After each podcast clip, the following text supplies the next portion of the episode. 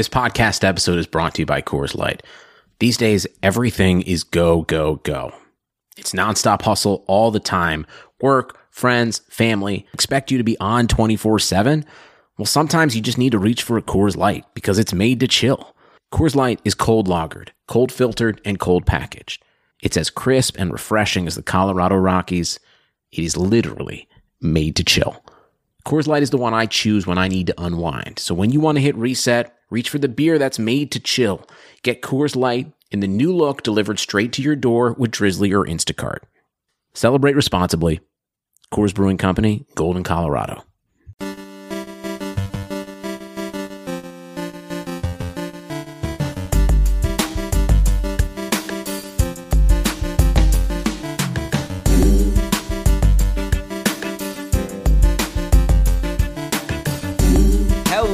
Welcome, everybody, to a special bonus episode of the Keeping Carlson Fantasy Hockey Podcast. I know normally you're expecting to hear Ben and Lewis here for short shifts, but uh, we gave Ben and Lewis the day off because I've got a very special guest for you all today. We talked to this person going into the season. He's a goalie expert. He watches all the goalie videos. He knows everything there is to know about goalies in the league. So I figured halfway through the year, we got to get him back to get a mid-season update and some new goalie tiers. So welcome back to the show, William Nadeau. Hey, what's up, Elon? Thanks for the invitation again. Yeah, I mean, we had great feedback the last time. It was really fun getting all your takes. A lot of your very prescient takes, by the way. I think you were calling Kevin Lankinen to be a starter in the league this year, way before anyone else. It'll be fun to get your updated Kevin Lankinen take here, as well as for all of the other goalies. So maybe before we get into like the specifics of our plan of like ranking goalies, maybe you could remind people about your credentials and like what you look for when you're looking at goalies. Yeah, for sure. Yeah, I- I'm trying to uh, maybe help the listeners to get better in analyzing uh, goalies. Uh, two things I'm looking at, and I'm trying to be general here, but um, I think it, it will be uh, pretty clear. So first, for me to consider a goalie to be good and sustainable when he's having success, I'm looking if the goalie places himself in the perfect position, the right spot to make the save, to make an easy save. We talked about it last time, Elon. You, I think you remember the a Freddie Anderson game or, or, some, or, or something like that. Right, so, yeah. I, I went to a game where I saw Anderson just stonewall the Islanders and didn't even look like he was working that hard. Yeah, exactly. So the ease, the, the saves should be easy if the goalie is uh, smart and lines up square. After that, you need to make sure to prevent the puck from getting through you, you know, so that's easier to fix. So first, the goalie needs to be in the right spot, in the good position, square.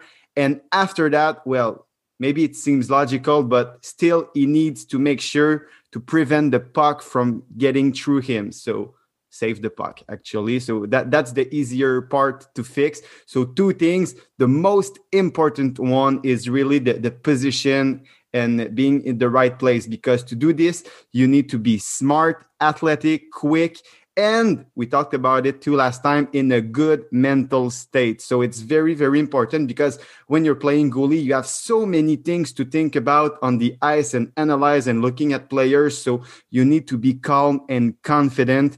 And uh, when a good goalie, we know he's good, we know he's talented, like Carter Hart now, when things doesn't uh, doesn't seem right for him, it's just because he's not in a good uh, mental, uh, maybe a, a mental place or mental position. So he's not calm, not confident. He, he starts to cheat a little bit. So you want a goalie who's not cheating. Uh, because at this level, Elon, you can't just rely on reflexes. You need to be smart, trust your, you know, your feelings, your gut. And uh, I think that I think that's the main thing. So be in a good position, make the save. And to do this, you need to be smart, quick, in a good mental state, athletic, and uh, and don't rely only on reflexes. Okay, makes sense. And it's wild because like when I'm looking at goalies, I'm just basically looking at the stats, but you're not only looking at all of the stats to measure these goalies. You know, Brian's looking into the even strength save percentage and all of these types of things, but you're actually not only following the stats. I know you play fantasy, you know, all that stuff, but you're also like watching these games. So you have this like extra insight into how good these goalies are. Carter Hart is going to be a very interesting guy to get your thoughts on. I guess you remind me of when we were talking before about Matt Murray, right? You were yeah. saying how like Matt Murray like has some good technical skills, but maybe there were times on Pittsburgh where it just felt like he was like out of sync, or like maybe didn't have a lot of resilience after having a bad start. Now we're going to learn if someone like Carter Hart is able to bounce back from a rough stretch like this. Yeah, and that's something we see when a goalie is not uh, confident. He starts to rely more and more on his reflexes and trying to big, trying to make the big save, and uh, that's when things get worse finally for him. So. Okay, yeah. So, and then we'll dig into some of these goalies as we go. So the plan for today, Brian and I, every single preseason, do what we call Schmore Goalies Board, where we break all of our goalies into tiers, and the whole idea there, instead of just ranking all the goalies, we sort of split them into like, these are the tier one guys, here, these are the tier two guys, and the reason is because we know it's very hard to predict goalies, so like, you know, we say these guys are probably all the same. Like, flip a coin between all of the p- players in tier three, for example. And so now we're thinking it's midway through the season, so why not just do a brand new Schmore Goalies Board? The first time I've done it without Brian, so it'll be a new experience for me. And I see that you've prepared a list of goalie tiers that you're going to be presenting on the show. So I know we've done a lot of preamble. Let's do a little bit more. Let's just discuss, like, what are you looking for in terms of putting the goalie in their tiers? Like, I assume, like, someone like Ilya Sorokin looks like he's a really good goalie, but he's not going to be in tier one just because of his situation in a tandem with Varlamov. So, like, what would you say are the keys to a goalie ranking high in this tiered list? Yeah, I think it's a combination of two things, like skills, talent, and yeah, being in the right spot with a good team, like Sorokin is a great example. Maybe not in the perfect spot because there's Varlamov, but the guy is so damn good that he, he needs to be in a maybe upper tier. So maybe we can talk about it a little bit later. But yeah, that that's the the, the couple of things that I'm looking at. You know, Matt Murray is, I mean, a good goalie, but in Ottawa, maybe not the best spot. So yeah, he's in a lower tier because of that. Right, yeah. And of course, we can, like, as we go, keep in mind there's different league formats and maybe some leagues that only count wins. You know, we're not going to care so much if the goalie lets in a lot of goals, if their team gets the win, as opposed to a league like the Cupful, where we focus a lot more on their save percentages. So I guess this is, we're, we're assuming like a general league that maybe counts like, let's say a categories league that counts like wins, save percentage, saves, and goals against average. So you're like, you want quality, you want quantity, and you want wins at the end of the day. And we, we could always comment if there's goalies that we would move up or down depending on their tiers. But why don't we just get started then? Who do you have in the top tier of fantasy midway through the season? And hopefully this will be like good advice for people, right? Like, you'll be able to listen if you have a goalie that's in tier seven and there's a one of the goalies in tier six is available in your free agency. This is going to be your chance to get advice from Will about if you should maybe make that swap. But let's start way in tier one. This guy's, of course, not going to be available anywhere. Yeah, you know, we, we won't take uh, too much time talking about him. He's perfect. He's very, very good. The best goalie in the world with a good team, Andrei Vasilevsky. The tier one is the Andrei Vasilevsky tier.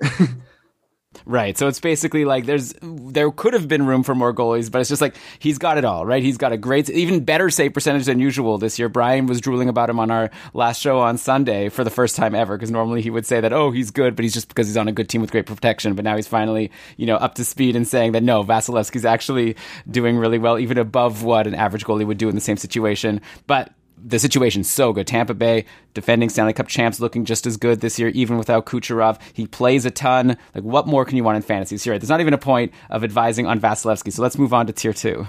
Yeah, absolutely. And the tier two, I only have one goalie there too, because I really think that he's ahead of the bunch. It's uh, Connor Hellebuyck. I had a couple of doubts about him because, you know, we talked about how the, the Winnipeg Jets defense was pretty weak, but w- with the arrival of uh, Pierre-Luc Dubois and really Neil Pionk has been pretty impressive. So uh, I think uh, Connor Hellebuyck now needs to be in his own tier. Not with Andrei Vasilevsky. I think we need to separate, separate them. So, uh, yeah, Connor Hellebuyck, tier two, uh, the only guy for me there.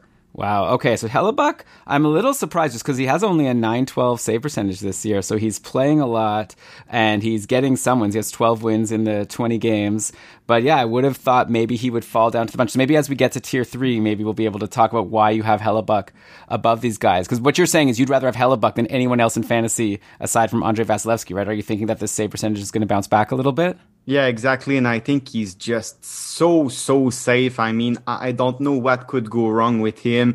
Uh, the Jets are good. Uh, they, they looked amazing, uh, especially in the last couple of games. So, yeah, I, I think with Hellebuyck, you can just throw him in your lineup, close your eyes, and, uh, you know, care about other players in your lineup. And I think that's pretty nice to have in a goalie. I see. So it's like, even if maybe he doesn't put up the, you know, nine, what was it, uh, last year, nine twenty-two save percentage in his Vezina winning year, you're saying like, but the thing is, you can just rely on him. You're not going to be stressed about him. You know, we have Carter Hart, who you brought up before, who like we thought someone you could set your watch to, and now clearly he's causing his managers to panic a bit. So you're saying Hellebuyck maybe gets a boost just because we know he's reliable, you know he's a volume guy. So I'll take it. All right, so let's go on to tier three.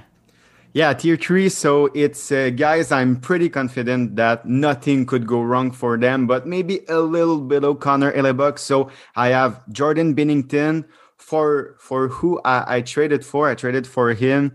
Uh, I gave Kevin Fiala for Binnington, but I really needed a goalie. So, uh, you know, we'll see. But uh, Jordan Binnington, tier three. Followed by Marc-Andre Fleury, who's maybe, you know, the second best goalie in the N H L this year. But with the, uh, the the return of Robin Lehner, it will be interesting. So that's a little bit worrisome for Fleury. There's Jacob Markstrom too, and uh, Frederick Anderson. So Binnington, Fleury, Markstrom, and Anderson in the tier three for me. Okay, interesting. Yeah, so Fleury, I'm curious to know, like, did you have any hunch that Fleury would be able to have this season that he's been having? Like, last year, he was, you know, a backup in the playoffs to Leonard, and Fleury, like, didn't have such a great season, and now, all of a sudden, out of nowhere, he's been, like, one of the top goalies in fantasy, and the only reason we have him down in Tier three, I'd imagine, because it's a great team, he's been playing a lot, but just because we assume that Robin Leonard is at least going to be somewhat as good as he was before and push for some starts. It'd be crazy if they signed him for all that money and then not even play him, uh, but, like, yeah, I'm curious to know, how surprised are you with this season from Marc-Andre Fleury? Yeah, and uh, Vegas even tried to trade him before the season because of his contract, and nobody in the N H L wanted right. him. So I'm so happy for, for Fleury. Uh, listen, nine forty-three save percentage, eighty-one quality, quality starts percentage. So it's very, very, uh, he, he's good. And, you know, Vegas is good. Leonard will be back, and that's be, that's why he's in tier three and not two or one, because the, the stats are there. He's very good, quite old, you know, thirty-six years old, but uh, doesn't seem to affect him. So I, I'm confident. And if I'm surprised, I mean, not that much, because we saw it in Pittsburgh when he had pressure to perform. I, I mean, maybe that's the opposite, actually, of Matt Murray. When, uh, you know, he, he had to perform and he had competition, Fleury always was very good. He did it in Pittsburgh when, you know, um, the, the the year they won uh, in overtime against uh, Ottawa in the semifinal. I think Fleury was just amazing in the playoff uh, because Murray was not there, and he was very, very one of the few reasons the Penguins got to the Stanley Cup final. So, uh, yeah, the talent is there, and the guy is just better when the stakes are high. And this year, the stakes are high for him because nobody wanted him before the season. So he responded uh, very, very strong. And I- I'm very, very glad for him.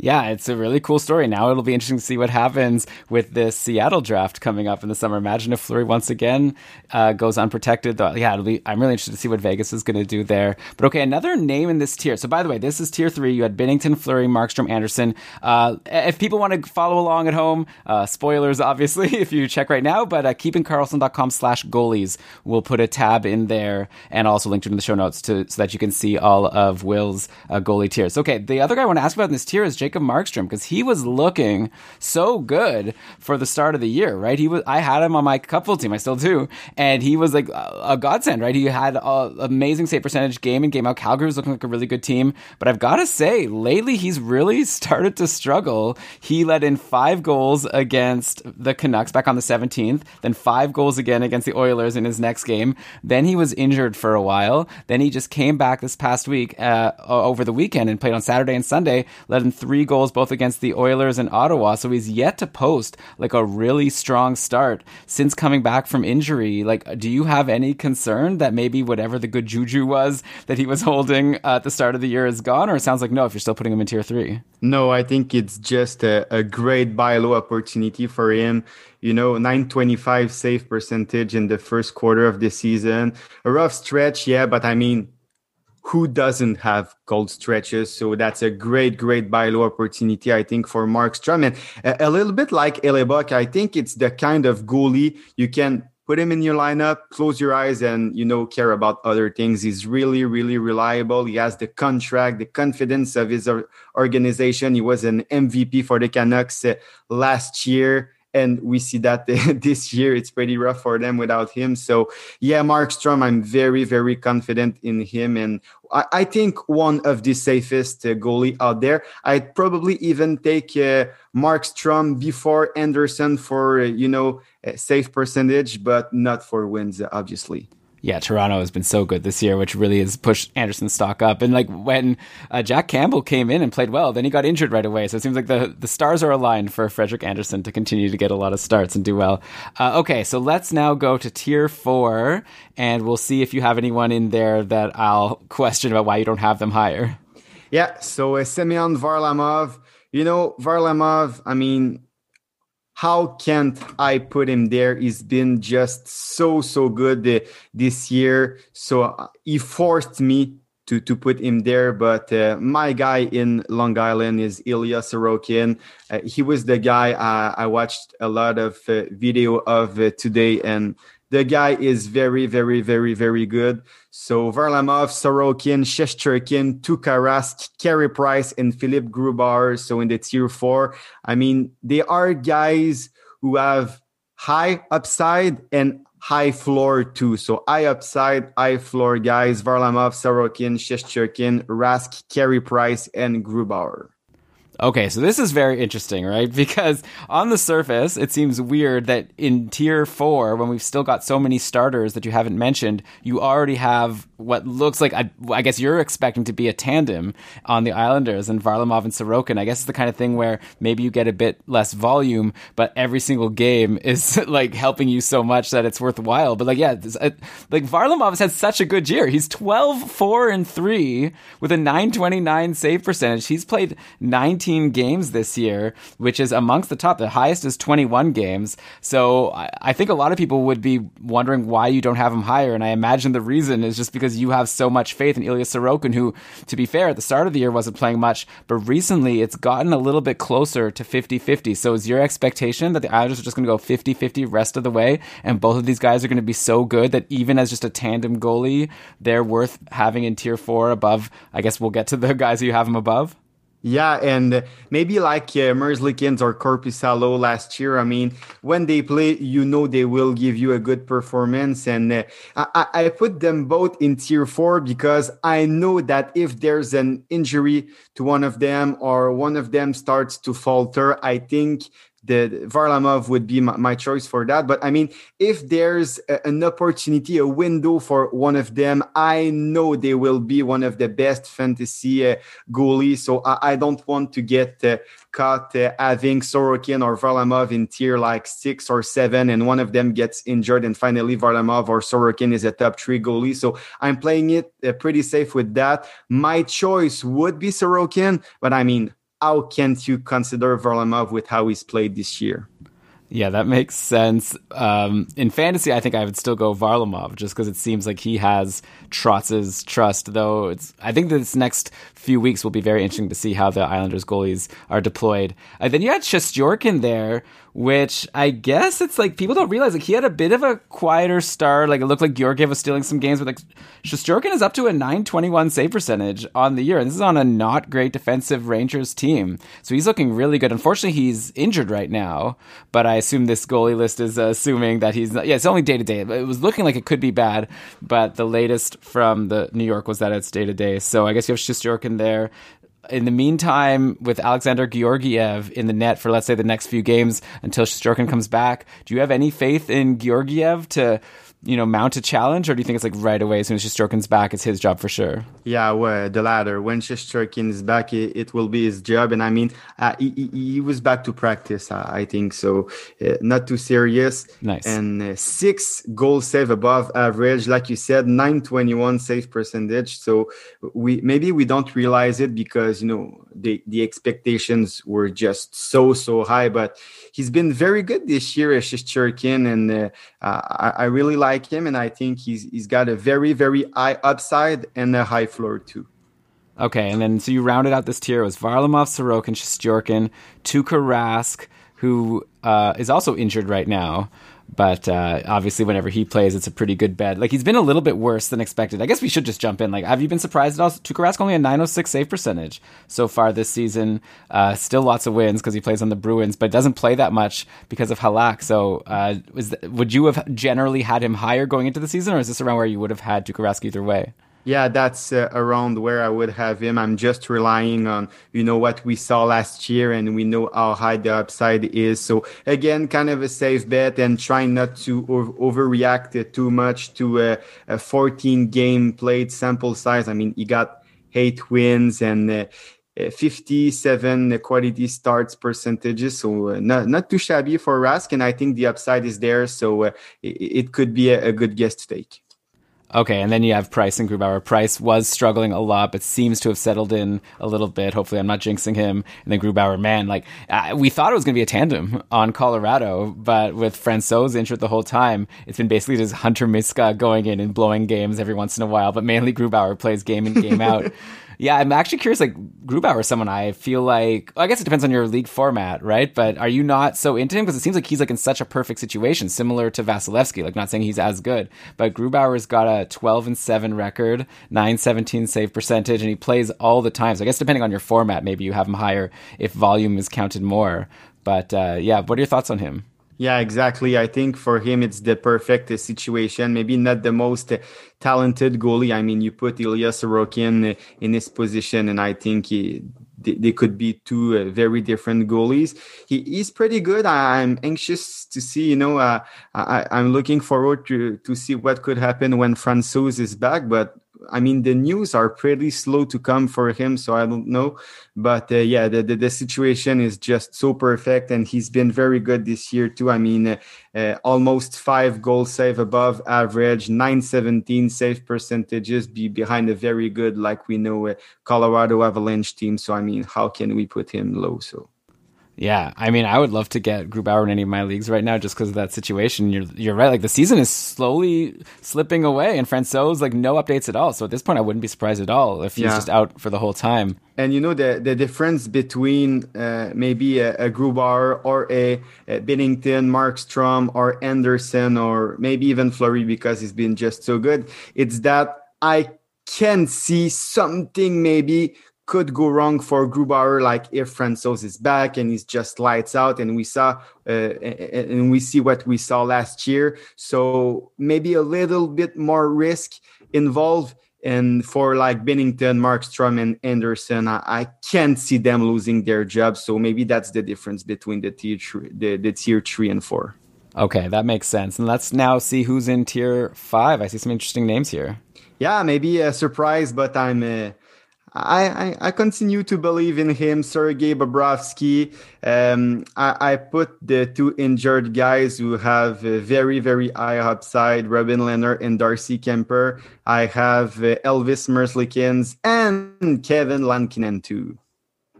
Wow. Okay. So many places I want to go here, but let's start with Bobrovsky and then work down the list. So Bob is not having a good season overall, of course, still with a hot streak recently. He only has a nine oh five save percentage in thirteen games. It looked for a little bit like Chris Driedger would maybe steal the job, but in the last, I guess, six games, Bob has just taken over, and he's got Quenneville's trust now. He's getting a lot of games, which is good. And these last few games, we're looking at uh, two goals against in the last two against Columbus and Nashville. He had another gem earlier on against Dallas. So are you thinking that? Because I actually still have Bobrovsky in free agency in a couple of my leagues. Is it time to completely pounce? Like, definitely all the other guys in these two. Actually, I have a couple other people. Elvis Merzlikins is available in some leagues also, so we'll get to him.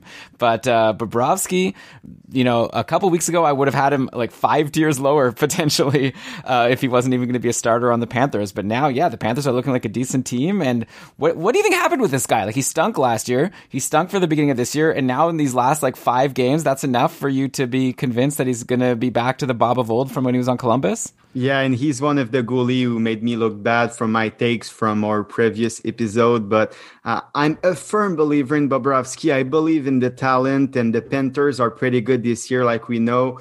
Uh, he, you know, maybe it was just a very long slump, uh, but now he's back, like you said, nine twenty-six save percentage in his last uh, six starts.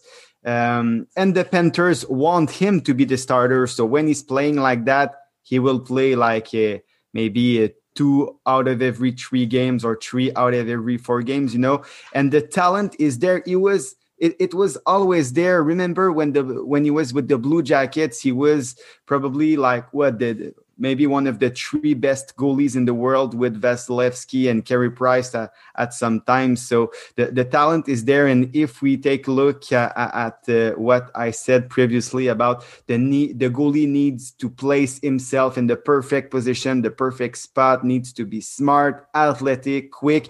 Bobrovsky has all of this. Plus, he has tremendous uh, coordination, reflexes. So, I mean, he, he has everything, the contract, the capital invested in him. Uh, so, you know, I, I can't see why he, he could he cannot be a, a good va- fantasy goalie behind, you know, a surprisingly good team. So, yeah, I, I would definitely claim him. Uh, I think he's back, and he's that kind of goalie since the beginning of his career. When things get bad, they get very bad. He has slumps, but when he's hot, he's very hot, and he can win you weeks almost all by himself. And I think it's that type of Sergei Bobrovsky we have right now. Okay, so and then grab him now, and hopefully he keeps it up for the rest of the season. I guess it was a new team, a new situation, a very different situation than the Tortorella Blue Jackets, so maybe it was just a long time to get used to what was going on in his life. But now that he's settled, and the Panthers are actually decent this year, yeah, it's a good spot, so I like him here for sure, maybe even higher than some of these Tier four goalies? Well, I don't know. Okay, uh, let's go. So then you have Kuemper, who I guess there's not much to say. Like, I, is he just down here because he's injured, and otherwise he would be higher? He's having a pretty good season. Yeah, exactly. That's because of the injury. I don't know if I would have him so much higher because of the team. And, you know, I really like Varlamov, Sorokin, Shesterkin, and I think Rask, Price, and Grubauer are pretty safe in good situations. So I don't know if I would have him higher. But, yeah, if if Kuemper is back for the, the fantasy playoffs, you want him in your team, that's for sure. Yeah, he's right now week to week with a lower body injury. Uh, but on the season, seven wins, seven losses, two ties, and nine fourteen save percentage. Okay, not lights out like he was in previous seasons, uh, but I guess we can't have him any lower. Obviously, if you could just stash him in your I R, then you don't have to worry about it. Maybe grab one of these other gems that you're going to bring up. So Merzlikins is interesting, right? Because he was injured for a while, and when he was healthy, like he's been struggling just like Korpisalo on this Columbus team that all of a sudden isn't a great defensive team anymore. It's out of nowhere. Uh, in nine games, Merzlikins has uh, only... three wins, nine seventeen save percentage, was actually better than what I remembered he had been doing. But yeah, he hasn't played since February twentieth. So do you think uh, the job is his for sure now that he's back? Because Korpisalo has really struggled. Yeah, and that's the point, actually. Merzlikins has been better than maybe the, the general consensus, the, the general consensus seems to think. And the guy, I mean, if we go back, athletic, smart, uh, very, I, I think the talent is there. And if you can compare him to, to Korpisalo, it's not the same level of goalies. I think uh, Merzlikins is very good, maybe not in the best situation, and there's the competition with Korpisalo. And I think that's the tricky part. I don't think it applies here with Merzlikins. I really think he should be the slam dunk one A goalie, but it's tricky. And I, I like the challenge to do a kind of a smart goalies board uh, in season, because a goalie, maybe, maybe not the one we just talked about because they're, you know, higher tiers goalie, but the one we'll talk maybe a little bit later, in one performance, they can go from a one A to a one B. So I, I like the challenge, uh, but yeah, for Merzlikins, I think he's a slam dunk. He's a slam dunk one A, very, very good. The talent is there, and I would invest in him, that's for sure, especially in Dynasty Leagues. Okay, you know what? I'm convinced. I actually had an uh, open spot in one of my leagues because Cal Peterson just went on the COVID list. We'll talk about him in a bit. Uh, so I just went and grabbed Elvis Merzlikins right now because he's still out there. And now I'm worried that one of my league mates in the Q E H L one league that I'm in is going to listen to this podcast and beat me to Elvis. So I just added him. So I hope that you are right because now we're in this together. Okay, then we end with Leonard, who is injured, but I guess he's just there because he was so good before. And we'll have to see. You had Fleury up top. So probably one of these will end up being more right than the other, but good to hedge your bets with a good goalie on a good team. And then Kevin Lankinen, time for you to do a little bit of a victory lap.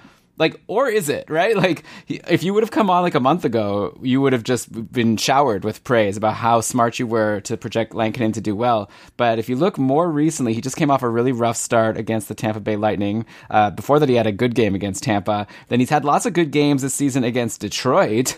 But uh, when he plays tougher teams, it doesn't seem like he's been doing as well. He had a couple rough games against Columbus and Carolina last week.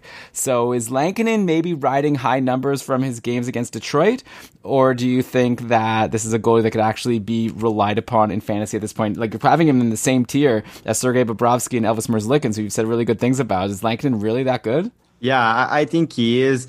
Uh, again, uh, I take you back to our last episode when we talked about how uh, I saw him at the World Championship and he was very, very good. The backbone of that Finland team who won the gold, and uh, that Finland team who like beat the likes of the Canada with uh, the McDavids and, and companies, and Russia with the Nikita Kucherov and company. So, you know, he can be good uh, in front of uh, good uh, competition. And, you know, nine nineteen save percentages in uh, seventeen games, not too shabby. So, uh, yeah, I, I think he's good. And I really think he's the guy in Chicago. Again, the, the, the important part there is in Chicago. So, well, is are they the real deal? I don't know. But I think Lankinen is. And maybe, you know, like a Jonathan Bernier last year, he can make you uh, a lot of saves.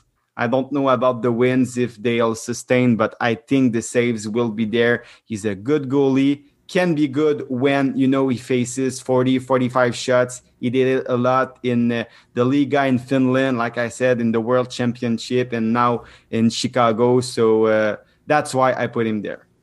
Okay. You know what? Well, if, if I may... I think I, I would recommend for people to maybe trade Lankinen right now if they can. So we'll see who looks smarter at the end of the day. But I am a little bit worried. Also, like, Malcolm Subban, like, Jeremy Colleton's been playing Subban, like, half of the games lately. I don't know if people have realized, like, in the last seven games, it's Subban who's played four of them. And so it seems like they've been maybe even going back and forth. Maybe that has to do with, like, back-to-backs and things. And, yeah, mm-hmm. I personally am a little worried also about his performances against the non-Detroits of the world. Yeah, and I, I'm with you, actually, uh, Elon. I think in Chicago... he's the guy, but if you compare him to the goalie, he have the same numbers with this season. Yeah, I would trade him too. I mean, uh, I had questions. Uh, should I trade Lankinen for Jordan Binnington? For sure, I would do that. So, I mean, it depends. It depends of what you can have, that's for sure. But if you can sell him high for a Binnington, a Varlamov, well, maybe course. even a Sorokin, I-, I would do that. Yeah. All right. Well, let's go to tier six, because I'm looking here at, I think, four goalies. Well, at least three of them that I think I'd rather have than Lankinen. So uh, you could convince me otherwise. So, but I guess you'll, you'll have a job here in Tier six to tell me both why they're here and not lower, but also why they're not higher. Yeah, so uh, Ilya Samsonov, Thatcher Demko, Tristan Jarry, and Carter Hart. Again, with Hart, I mean, uh, I rely on the history, the talent of the guy. I hope he'll find back his confidence, because right now it's not too nice to see, but the talent is there. He's in a good team, good situation. So I think he can make it back. And, well, I put the, I, I, I put him in a lower tier, but if I own Kevin Lankinen, maybe I would think about showing a trade offer for Carter Hart.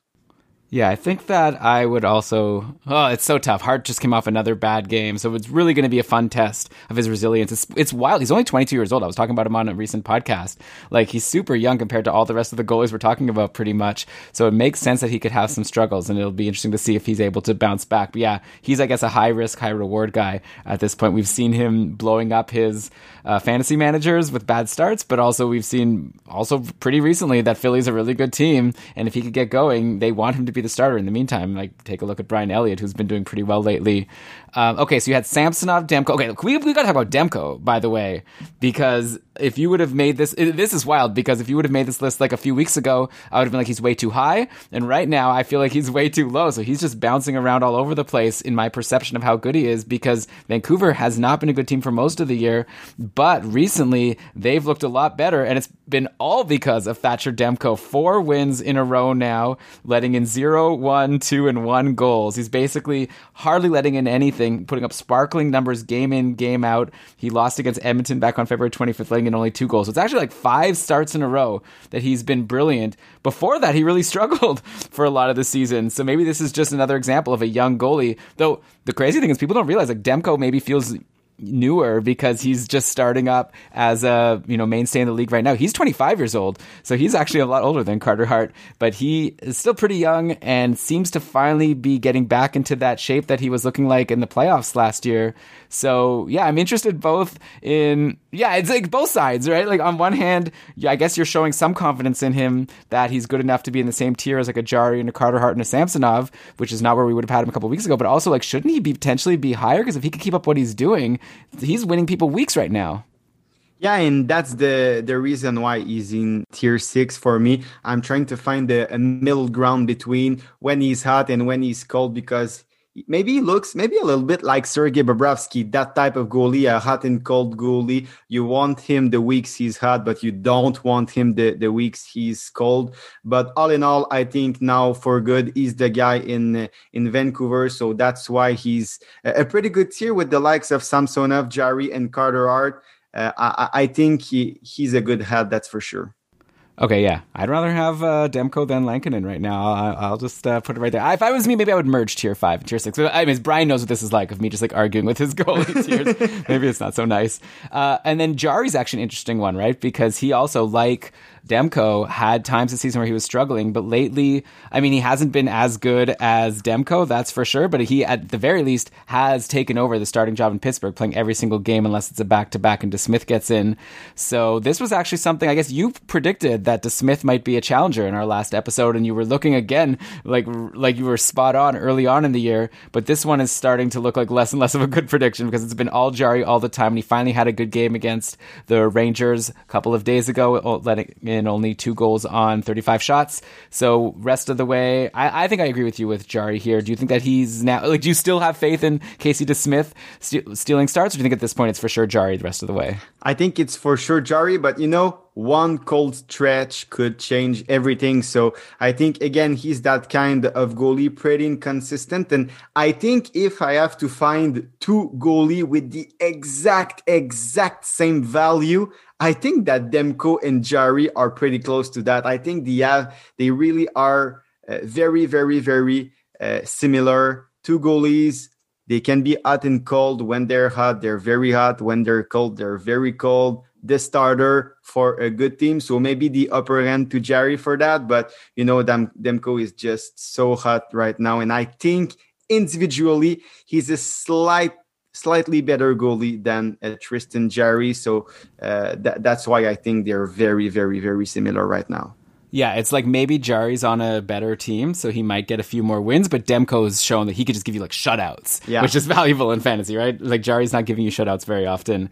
And I guess we've got to talk about Ilya Samsonov, who was out for a while with injury, and in his absence, Vitek Vanecek came in and for a long stretch was looking like he was maybe stealing the job, but now here we are, and you're putting Samsonov in tier six, and we'll see how far down we have to wait before you bring up Vitek Vanecek. So you seem pretty confident that Samsonov is going to be the main guy rest of the way? Yeah, because the talent is there and I trust the talent, and he's been very good uh, since uh, being back from the, the that COVID thing. And I think that that was a, a big worry for me, you know, that, that COVID thing. He, he seemed to be to have been hurt uh, pretty bad by that. So, but, but right now he's very good. He had good performance. The talent is there. He's behind a good team. So he, he really deserves to be there. The only reason why he's not with the likes of uh, Bobrovsky, Merzlikins, Varlamov, or Shesterkin is Vitek Vanecek. I think he was uh, pretty good pedigree. And if Samsonov has a couple of bad starts, it won't be too long before Vanecek gets a run. So that's the reason why he is in tier six. But yeah, the, the talent level is there. And I think he would be my favorite one with, with uh, Carter Hart in this tier. Okay, yeah. Well, Samsonov, first of all, he's on Washington, which is always good, a very good team. And like you said, yeah, since he came back from being on the COVID list, he led in two goals against the Devils, and then he came in relief for a game against Boston, and then his most recent game against Philadelphia stopped thirty-six of thirty-seven shots, so a real gem. So yeah, Samsonov is definitely back at one hundred percent, and I think he's another one of these guys that might still be in free agency in some leagues, and people should take a look, because like similar to Bobrovsky, uh, you may in your head think, oh yeah, this guy's kind of lost his spot, but it seems like he's pretty much gotten it back right now, just like a at Tristan Jarry. Hey everybody, Elon here. You know when you have a mediocre player on your fantasy team and while you clearly should have dropped him a long time ago, you just hang on and watch as everyone else gets all of the best free agent ads while you still have Zach Parise on your roster? Nothing beats the feeling of finally letting that player go and seeing the replacement piling on the points. Well, I have a feeling some of you are going through the same thing with your sheets. You know who you are, having the same few pairs of sheets since just after college that you never liked, but you just keep washing and putting back on your bed every week or two. Well, thankfully, you have Keevan Carlson to tell you to drop your snoozers and our friends at Brooke Linen to help you upgrade those sheets. Brooke Linen was started by Rick and Vicky, who were trying to find beautiful home essentials that didn't cost an arm and a leg. And when they couldn't, they founded Brooke Linen as the first direct-to-consumer bedding company. They work directly with manufacturers to make luxury available directly to you without the luxury-level markups. Brooke Linen has a variety of sheets, colors, patterns, and materials to fit your needs and tastes. Brooke Linen has over fifty thousand five-star reviews and counting, and they are so confident you will love their products, they even offer a three hundred sixty-five day money-back guarantee. And Brooke Linen is so much more than sheets. They've got comforters, pillows, towels, even loungewear, and more. And if all that isn't enough, Brooke Linen is even offering a special offer to listeners of Keeping Carlson. Go to brooke linen dot com and use promo code Carlson, as in Eric Carlson's last name, to get twenty-five dollars off when you spend one hundred dollars or more, plus free shipping. That's B R O O K L I N E N dot com and enter promo code Carlson to get twenty-five dollars off when you spend one hundred dollars or more, plus free shipping. brooke linen dot com and use promo code Carlson at checkout. All right, so that's tier six. Uh, we still have a lot of starting goalies in the league left, so I'm curious uh, when they're going to come up. So let's go to tier seven. Mackenzie Blackwood, Antti Raanta, Kaapo Kahkonen, John Gibson, Anton Hudobin, Jake Oettinger, and, uh, and Cal Peterson. Yeah, I, I put Raanta there after the, the announcement of the Kuemper injury. Okay. So there's a lot to get to here.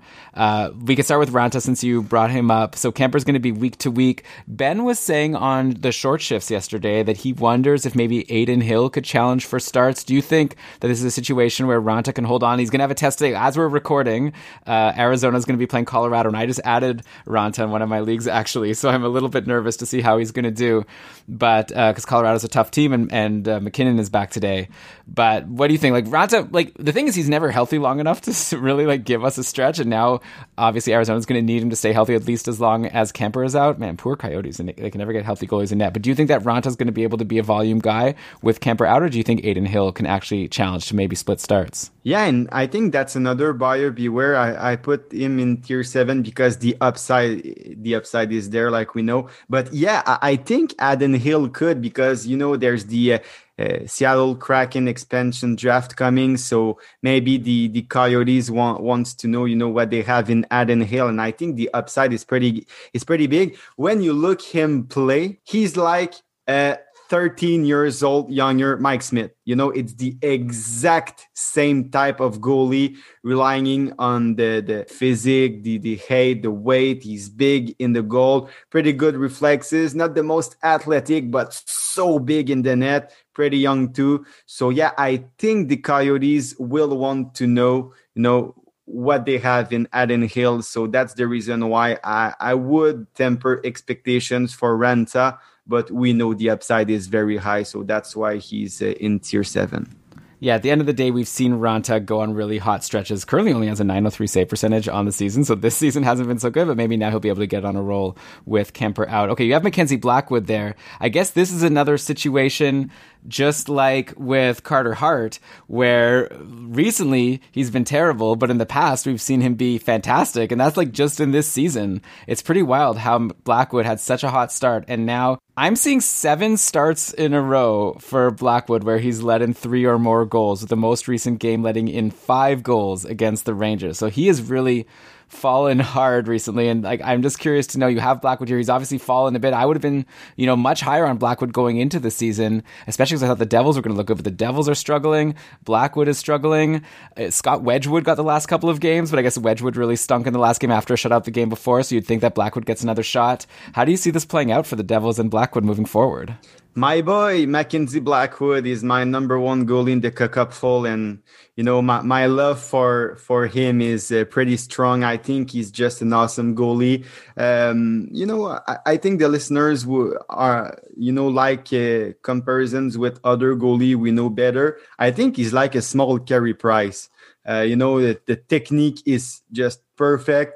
Looks big in goal, looks calm, and the upside is just, again, so big. In a better situation, I think he could be one of the very, very few uh, best goalie in the league. So, uh, yeah, again, I'm relying on talent, uh, the talent level, what I saw on videos this summer, earlier in the season. He had a rough stretch uh, last year, too, to start the season. So, I mean, every goalie Uh, do have the these kind of uh, stretches, so maybe I'm trying not to overreact too much to that. So yeah, for Blackwood, I, I'm relying on the history and the talent level. Yeah, seems like this could potentially be a really good buy low opportunity, just kind of like what you were saying about a Carter Hart earlier, and we'll see if he could bounce back, because we've definitely seen that he can be the type of goalie that can really carry you if he goes on one of his hot streaks. Uh, okay, then I guess you have both of the Dallas goalies here, which is interesting. I think a lot of people would expect that you'd want to have Hudobin much more than Oettinger, but I guess if you look at the numbers on the season, Oettinger's played ten games and has a nine sixteen save percentage. Hudobin's played thirteen games and has a nine sixteen save percentage. So they have the same underlying numbers. I guess Brian I would say underlying numbers means a whole other thing, but at least the same save percentage, similar enough numbers of games. Obviously, Ben Bishop is going to be back at some point, but with, until that happens, it sounds like you're thinking that Oettinger and Hudobin are going to split starts? Yeah, and that's uh, the tricky part, the uh, the return of uh, of Ben Bishop. Um, I think Oettinger is a very good uh, goalie. You know, uh, he's young. He's probably the goalie of the future for, for the Stars. Maybe they want they want to ride him while he's hot, and that's the reason why I have him at the same level of Hudobin. I, I don't know what will happen with the, uh, you, you know, when uh, Ben Bishop uh, comes back, but, uh, you know, Oettinger is the other one, uh, the, the goalie in the better stretch right now. I think the talent is really there. I think he could be the real deal. Pretty young still, and I think he could go back to minors or the taxi squad uh, uh, without being, uh, you know, without going through waivers. So that could that could potentially play against him. So maybe season lo- season long, I would uh, uh, I would be uh, not too confident about him. But you know, f- as a streamer in the next couple of games, next couple of weeks, I think he's one of the better ones out there. Yeah, I guess with Oettinger, I get what you're saying. You're saying, like, for now, in the short term, you like his starts when he plays, but maybe he's a risky guy long term, especially once Bishop comes back. I know one guy in this tier who I definitely have higher than Oettinger is Kaapo Kahkonen, who's on a huge roll right now. He has six quality starts in his last seven games. He's now up to a nine twenty-three save percentage in fifteen games, and he's just rolling. It seems like stealing the starting job away from Cam Talbot. So I'm curious why you have Kahkonen, again, kind of like some of my other goalies, like with Demko. It's like, why do you have him so low? But also, is the reason you have him so high because you think he's going to steal the job? Yeah, exactly. That's the Cam Talbot uh, factor. And I mean, at the beginning of the season, uh, Billy Guerin told us that Cam Talbot was his guy. He was going to be the starter, the slam dunk number one goalie. And Kakkonen's been just so good. He maybe changed the plan a bit, but uh, I'm trying not to, again, not to overreact too much, because with goalies, it fluctuates so much. Um, so yeah, that, that's the Cam Talbot factor. That's for sure. And I'd say too that Kakkonen is, you know, a goalie who tends to start very hot and, you know, get a little bit colder when the season goes on. He, da- he did that in his rookie season in the A H L. I think he was like a nine forty-five goalie after something like ten or fifteen games.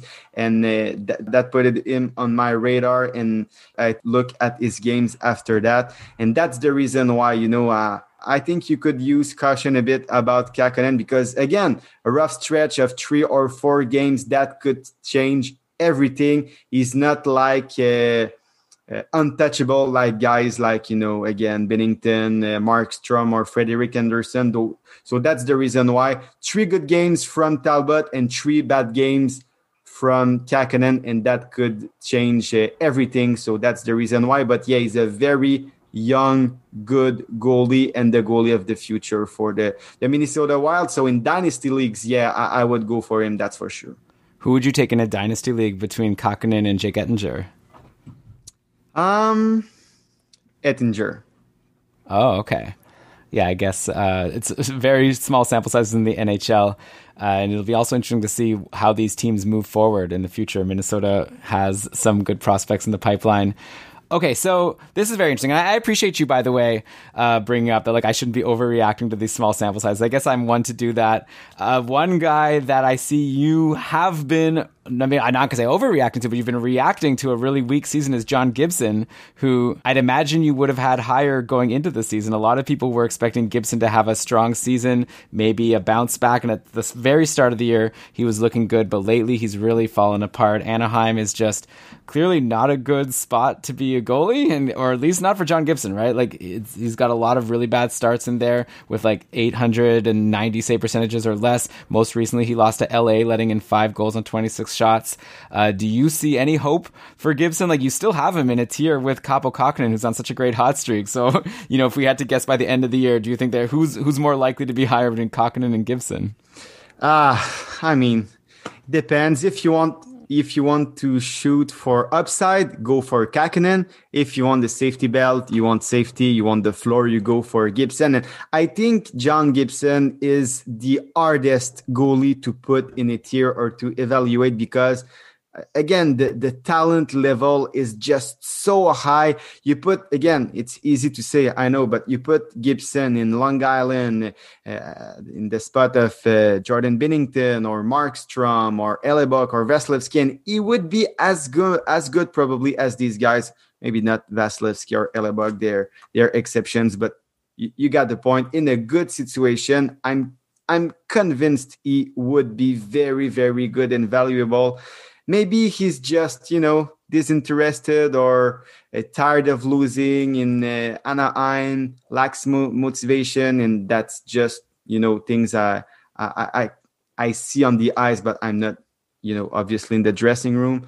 I don't know, but what I know is that John Gibson, and nothing could change my mind, no numbers, he's a very, very, very good goalie.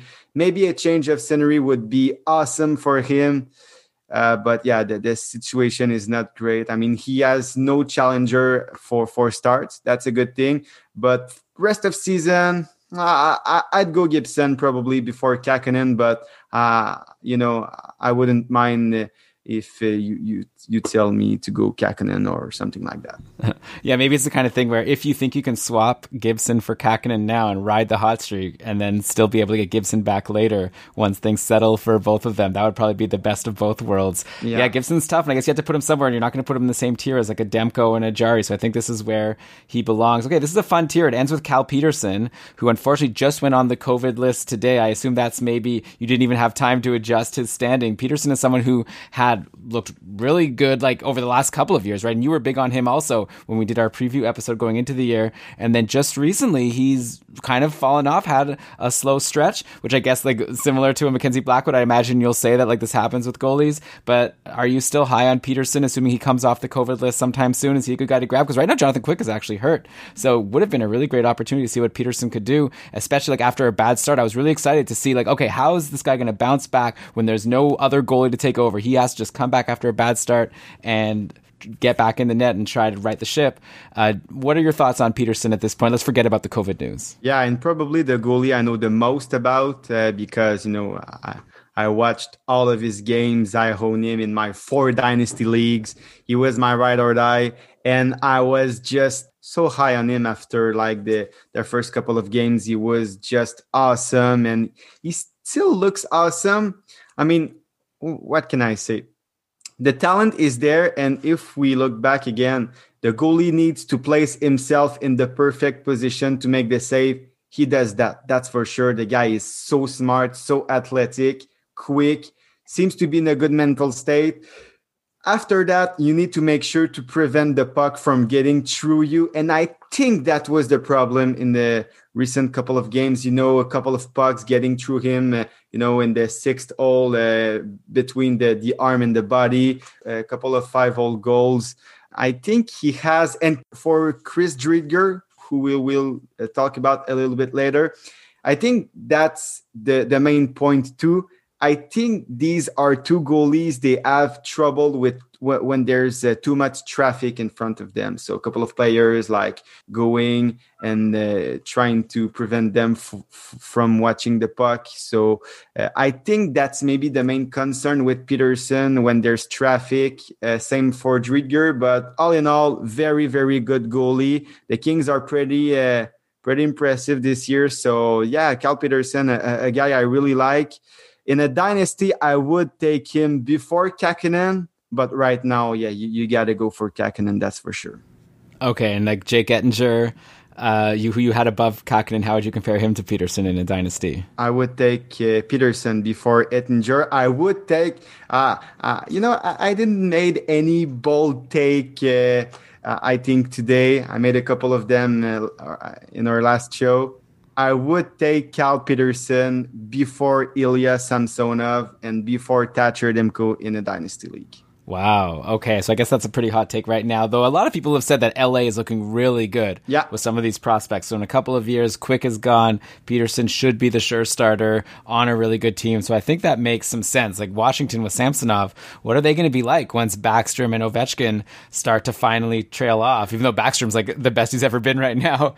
But uh, yeah, I wonder if, uh, you know, Washington's not going to be as appealing of a place in Vancouver. Like who knows with them and Demko.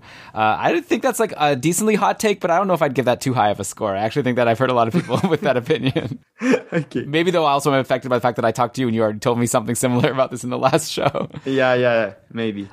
Okay, so now I think we're pretty much done with goalies that are likely rostered in a lot of leagues. Now we're going to get into some goalies that might be available in free agency, and I guess there's a good reason because they're all the way down in your tier eight. I'll be curious to see if I notice any goalies here who are I'm still seeing rostered in a lot of my leagues. Maybe that'll be a sign that some people are snoozing on these guys. Who do you have all the way down in tier eight? U C Saros, who's my favorite favorite one of this tier. Joonas Korpisalo. Uh, I can't believe I'm going to say that, but Mike Smith. I mean, he's been pretty good, and he's Dave Tippett's guy, as we know. Jake Allen, you know. Not a lot of starts, but uh, quality starts. Matt Murray, Yaroslav Halak, who could get a bump if uh, the, the Tuukka Rask injury is uh, pretty significant. Cam Talbot and uh, Peter Mrazek when he'll be back. Okay, let's start by looking at this Tuukka Rask injury. So he didn't travel with the Bruins for Tuesday's game against the Islanders. Uh, and it looks like we don't really know that much about what's going on. Dealing with some discomfort. Uh, it's possible he'll be available to return soon. So, okay, so I think that we could just assume that Rask isn't hurt too badly from the reports that I'm seeing. But obviously people need to be checking out Roto-World or whatever to make sure they're up to speed. Uh, so, yeah, this is interesting. I think, the, to me, the highest upside guy here has got to be Petr Mrazek because Carolina is such a great team, and he was doing so, so well for those few games before he broke his thumb. Is the reason Mrazek is here just because we have no idea when he'll come back from injury? Because uh, actually, this is the first Carolina goalie that you've mentioned, I believe, which is pretty wild considering this team is like so good. You definitely want all their goalies when they play on a given night, but uh, I guess it's hard to know which goalie is going to be the one to, to run away with the job. And that's why we're only getting to one in tier eight, and it's the one that's injured. Yeah, and that could be uh, three-headed monsters with Nedeljkovic being very good right now. So that's the main problem. And, it, it, you know, that sucks because I love Carolina so much as a team. And if they could have, you know, uh, again, uh, uh, Samsonov or a Demko or, uh, uh, you know, a Kuemper as a goalie, that could be, uh, you know, the, the perfect scenario, having a real workhorse number one goalie. But that's not the case right now. Mrazek has been very good this year, but, you know, if you take a look at the history, not the biggest up, upside, and that's the team of my tier eight, pretty low upside and okay floors. Um, but yeah, that that's my problem with uh, Petr Mrazek, and I think that the higher upside guy in that tier would be actually U C Saros. Uh, I love him, and last year, you know, second half of the season, he was uh, lights out. He started pretty bad, actually, like what we saw, like what we saw this year. So eight eighty-two in the first quarter, eight eighty this year. But in the second quarter for U C Saros, in four games played, nine thirty-three save percentage. So he's been very good lately. And, you know, last year, if he can catch back that form in the third quarter, nine twenty-four save percentage. In the fourth quarter, nine fifty-one. So you know the upside is big. The problem could be if uh, the Preds decide to to be sellers at the trade deadline and, you know, uh, trade uh, Matthias Ekholm, Ryan Johansson, Philip Forsberg and company. That would be ba- very bad for Saros, but the talent is there. Uh, you know, again, the the athletic trade, the, the to be smart, to be always in the right spot. He's got all of that, all of this. So yes, yeah, Saros, uh, I really like him. He's been a pretty slow starter, but but actually I claimed him in the Cup fold to stash him on my I R, and I'm pretty stoked about that.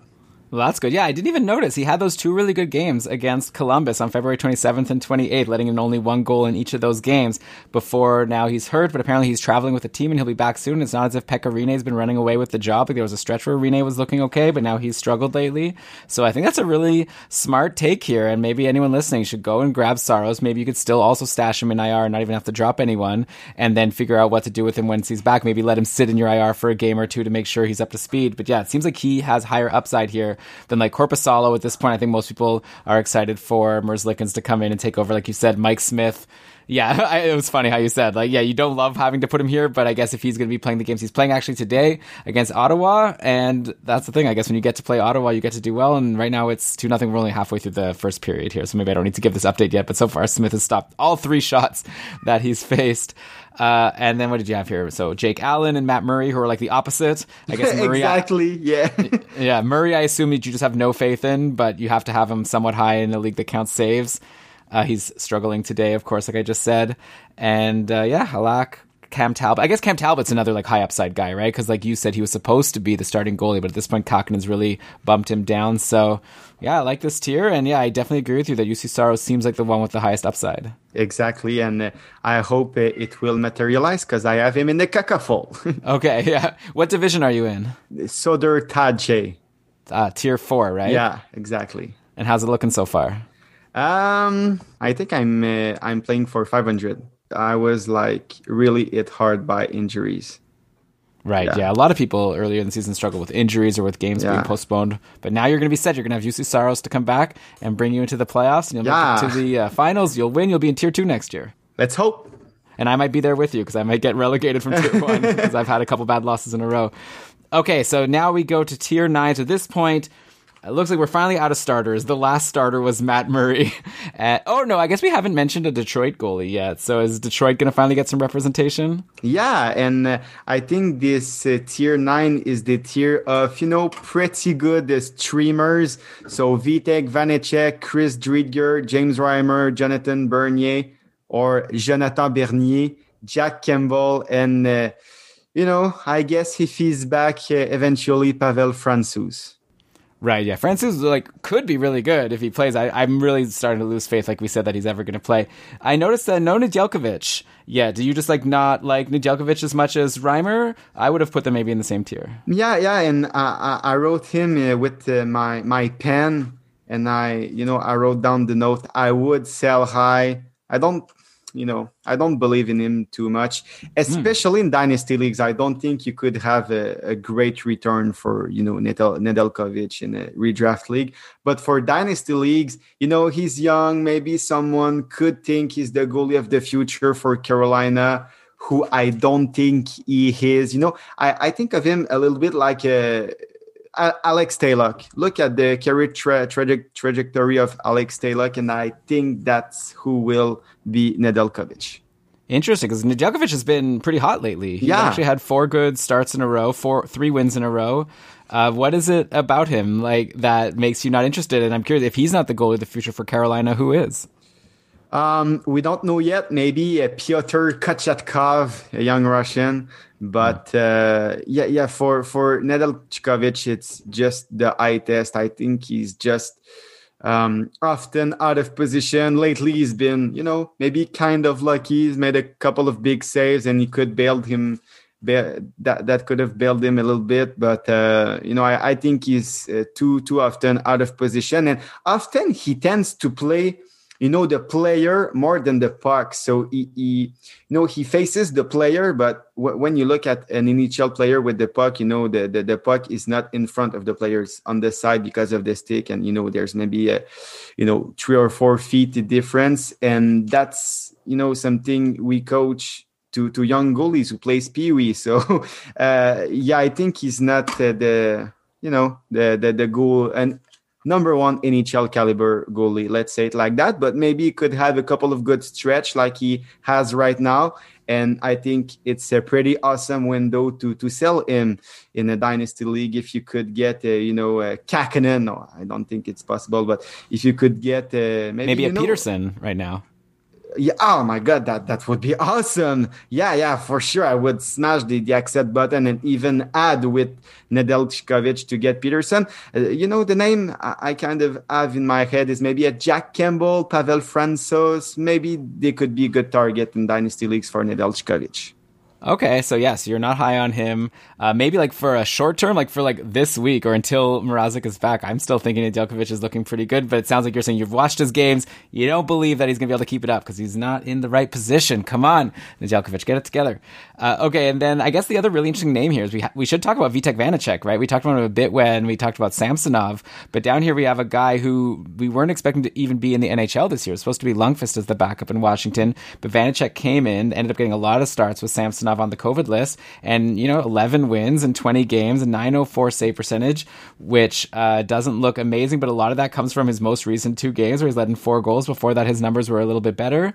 Uh, was Vanecek someone who was on your radar at all going into the year, or was this like a complete surprise for you that he had that really good run? I had him in the Cup fold for the first three weeks, I think. So yeah, I really enjoyed that stretch, and we love comparisons. Elon, I will use one again. I think they are a pretty similar tandem to uh, what we saw with the Pittsburgh Penguins last year. So Matt Murray and Tristan Jarry. I think in this case, Murray would be Matt Murray would be Samsonov and Jarry would be Vanecek. Not oh, saying no. that uh, the, the Capitals would trade Samsonov or, or something like that. Just saying that, you know, he's the backup, but he could play himself into a Uh, a more significant role uh, into a, a bigger role. But especially I would say that his playing style, the type of goalie he is, reminds me so much of Tristan Jarry. They have like the same style, the, the same way to um, you know, to handle the, themselves in the crease. So uh, yeah, I would really, really compare him to uh, Tristan Jarry. The problem is that Ilya Samsonov is a much better goalie than uh, Matt Murray. Okay, and there was a stretch a couple weeks ago where Brian was super high on Jonathan Bernier and was saying how he was like finally convinced after years of being like a Bernier hater. He was like, I, this guy's doing so well. He's really good and people should grab him. And then obviously right at that point, Bernier started to struggle. You have him down here in tier nine, the first mention of Detroit. Do you think, you you mentioned Gibson and how if he was on the Islanders, you think he could put up numbers similar to a Varlamov. Is Bernier, obviously not that good, but like is Bernier like a better goalie than he gets credit for just because he's on this bad team, or do you think he pretty much has the rep that he deserves? No, I think he's a pretty good goalie, actually. The problem is just, you know, the situation. I, I could never talk myself into playing or activating a, a Detroit uh, goalie, especially when, you know, there's negative point for goal against or some things like that. But, um, you know, there was games where I was really, really impressed by Bernier's uh, game, especially, you know, maybe it's the goalie geek again. Nobody will uh, remember that, but there were there was a stretch of maybe two or three games last year against the Boston Bruins where Bernier allowed like one, zero, and one goal on like one hundred forty-three shots, something like that. He was just very, very good. And, uh, you know, he really beat the Boston Bruins all by himself. So he has that potential, but like I said, I, I could never talk myself into playing a, a Red Wings goalie. But uh, as a streamer, you could do worse, that's for sure. Okay, I think that James Reimer is my favorite goalie in this tier just because of Carolina being so good and like maybe he could end up, especially since you were down on Nedeljkovic. I, I'm going to propose a trade for you, okay? Yeah. What, what if we move Reimer up to tier eight and move Allen to tier nine. Don't you think Reimer is a better bet than Jake Allen since he could potentially get more starts, and Carolina is a better team than Montreal? Um, I think they're pretty uh, similar. I, I, yeah, yeah, I could do that. Yeah. Okay, maybe leave Allen. Let's put Reimer up in tier eight. Okay, let's do that. Okay. All right, but I think this is pretty much it for goalies that we should care about. Though, actually, no, in tier ten, there is one goalie that you haven't brought up yet that's looking pretty valuable right now, the counterpart of a guy who you had down in tier six, but it's really struggling right now. So why don't you tell us your tier ten, and I'm sure people can maybe guess who I'm talking about that I'm kind of interested in. Pekka Rinne, Scott Wedgwood, Mikko Koskinen, who's just... so bad, but that's another thing. Brian Elliott, Braden Holtby, Alexander Gorgiev, and Jonathan Quick, who's actually injured. I'd say that's the tier of the risky streamers. Yeah, so I want to hone in on Elliott, right? Just because with Carter Hart doing so poorly, Elliott's gotten a few more starts lately, and... yeah, I guess like two of them recently haven't been that good against Pittsburgh. He just had a good game against Buffalo, though. That was in relief, and he stopped uh, twelve of thirteen. So is Elliott someone who, like, even if Carter Hart struggles and Elliott plays a lot, do you find him just too risky? Like, you don't think that he's a good goalie even on this good team? Yeah, because he has an history of being good as a backup and bad when he's playing, like, two or three games in a row. But...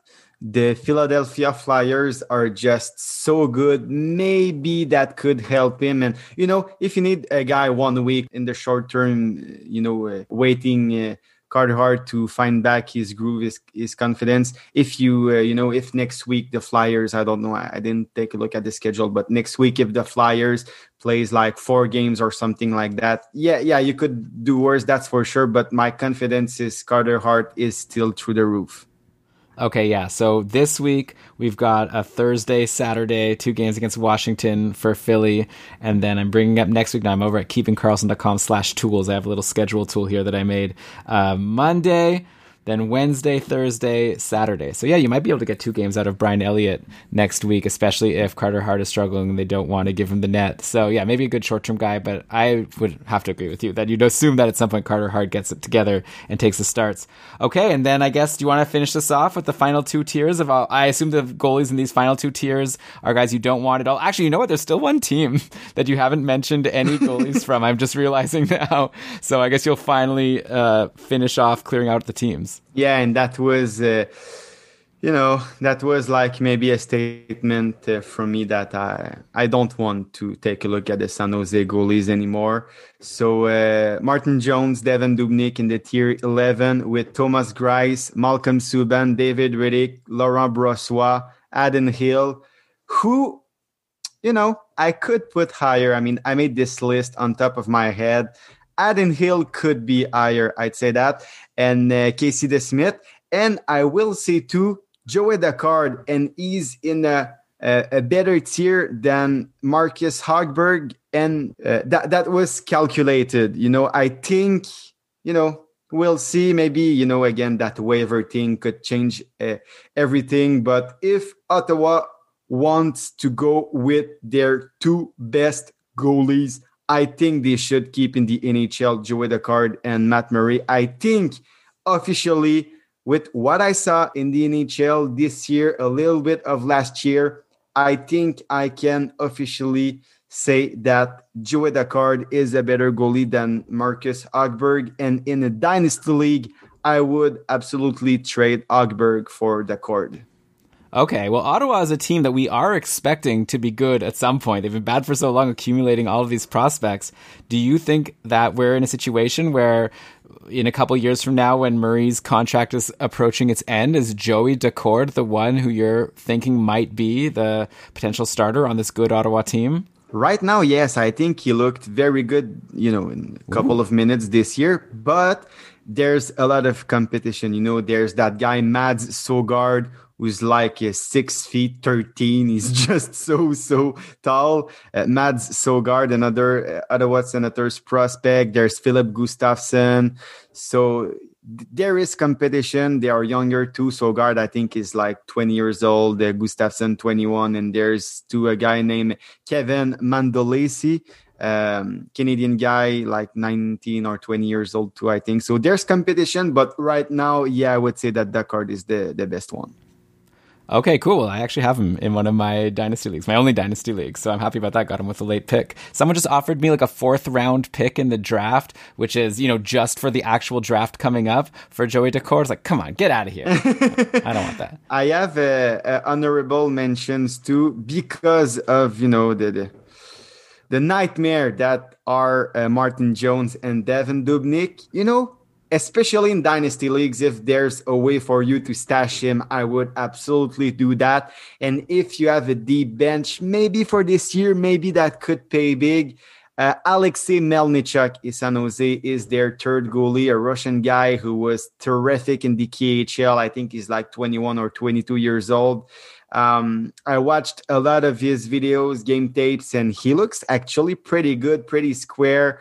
Um, so, uh, maybe, uh, you know, it's not because they're both Russians, but the, the style, again, the, the way they play, he reminds me uh, of uh, Igor Shesterkin again, again, oh, I'm wow. not saying it's the same talent level, but you know, the, the playing style and everything, uh, not the same upside, uh, that's for sure. But yeah, I, I would keep that name in mind. Alexei Melnichuk. If you see uh, uh, the news that he's been called up and, you know, Devin Dubnyk on the waivers or Martin Martin Jones or I don't know, that would be probably the good call. Maybe just keep that name in mind, Alexei Melnichuk. And I would take Melnichuk before Nedeljkovic in the Dynasty League.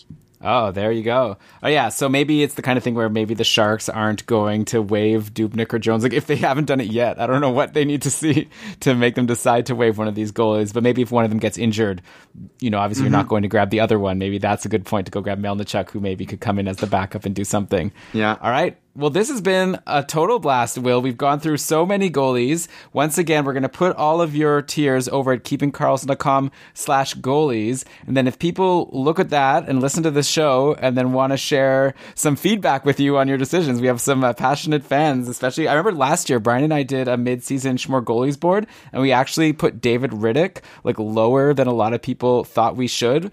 And uh, in the end, we turned out to be right. But I remember we got a lot of uh, heat of like, wow, you totally missed on Riddick. Big Save Dave is good, uh, obviously, this year. And that's a bad thing, actually, for Big Save Dave. You know, I think it's the worst nickname you can have as a goalie because, like I said, when you need to make a big save, that's usually bad news and that's not sustainable. So... Oh, interesting. Yeah, I actually just saw yesterday there was a tweet of this in- insane save that Joonas Korpisalo made where he like he had to go back with his stick and he stopped it with his stick like behind his back. But uh, then I looked at the box score and Korpisalo didn't have a good game. So maybe there's something to that. Like if you're making these huge saves, then maybe overall you're not putting yourself in a good situation. Exactly.